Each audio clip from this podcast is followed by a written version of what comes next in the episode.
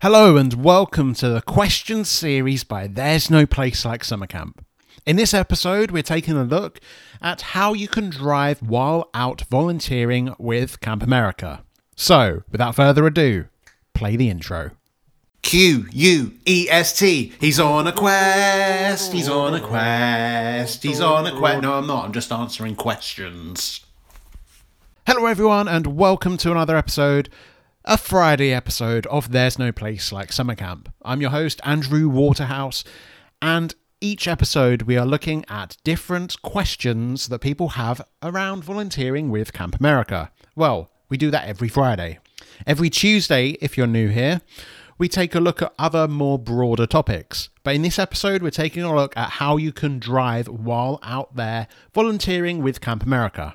Now, I have to preface this video. Preface? Wow, that's a it's a small word, but that's a big word out of my uh, vocabulary dictionary. I'll put the dictionary to one side for now. I have to preface this video with some um, not so much warnings, but a bit of a heads up. This video, this podcast, not a video, uh, is specifically for those that are British. I'm I'm pretty sure that other countries will follow a similar kind of process. But this podcast is for those that are volunteering from the UK to apply through a program like Camp America, Camp Leaders, or any of those sorts of uh, places. Now, to be able to drive in America, I do have to give you a bit of a backstory because I have done two summers of Camp America myself. In the first summer of going over there, I had no idea that I'd even be needed to drive cars.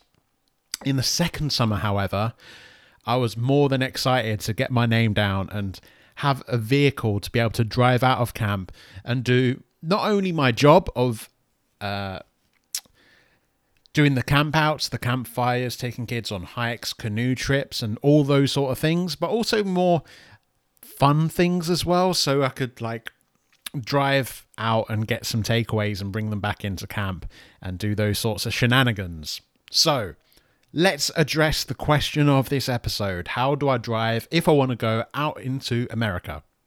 So, what you really, really need is a driving license. Of course, you need to have a driving license from the UK before you go ahead with any of this. If you don't have a driving license, why are you even contemplating driving in the USA?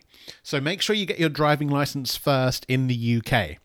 Then you apply for an international driving permit.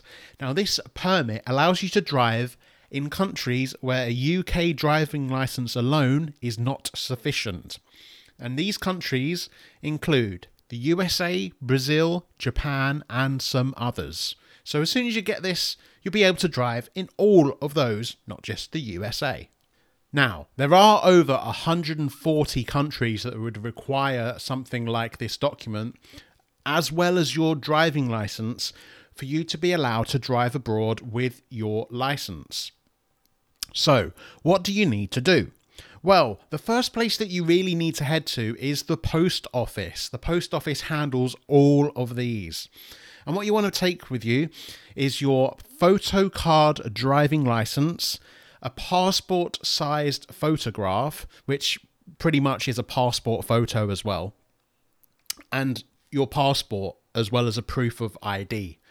So you take your driving license, you take your passport photo, you take your passport as well as a proof of ID, and then you go and find a post office that is able to give these out. So please do check on the post office website for nearby post offices that allow international driving permits to be produced there as well. You take all these documents and you queue up in a normal post office, and you have £5.50 application fee to pay. That is all. You literally take all these documents, you put them in front of the post office worker, they go and stamp a few papers and write your name down and that sort of thing. And then they hand you back all of those things as well as an international driving permit, specifically International Driving Permit 1949. And that's it. So with all these documents now, you're actually free to go go abroad and start driving. And make sure of course you have to bring your bring all of these documents with you. So you want to bring your visa, of course, that allows you to get into the country. you want to bring your passport that allows you to get in the country, and you want to bring your driving license as well as this slip of paper that basically says he's allowed to drive in the USA. There's not much to it at all. There's no like hidden terms and conditions, and it's no more expensive than £5.50.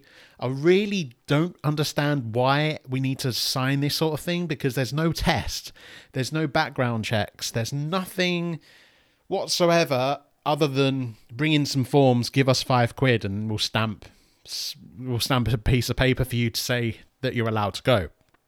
So once you get to your camp, this isn't done through Camp America, by the way. If you want to be a driver at your camp, it's all done through your camp. It's not done through Camp America. I don't think, I'm 96.4% certain that you don't apply through Camp America to be a driver.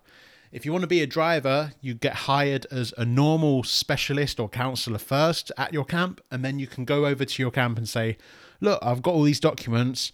I really want to drive. Here's all the stuff that you need. Am I okay to do this? And they should be able to go, yeah, here you go, here's a car. And you can take it for a spin. Now, everything to do with insurance and that sort of thing, that's all covered through camp. Uh, whether they have insurance or not depends on what state and what regulations they have to follow. But 90% of the time, you're all covered, it's all cool. So I think that pretty much sums up um, everything you need to know about the international driving permit, which allows you to drive in the USA with Camp America and all that sort of thing. Of course, this actually lasts between one and three years, depending on how how much you want to buy this thing. I think they ask you at the desk how long you want this to be for. So even after your camp is finished, you're able to still go ahead and drive in the States if you want to. And with that episode out the way, guys, I hope you enjoyed this one. Catch me on Tuesday where we're going to be discussing the questions you can expect being a Brit working in Camp America. It's going to be a real fun one, guys. Keep safe and productive. Keep thriving and surviving. I'll see you next Tuesday, guys. Peace out.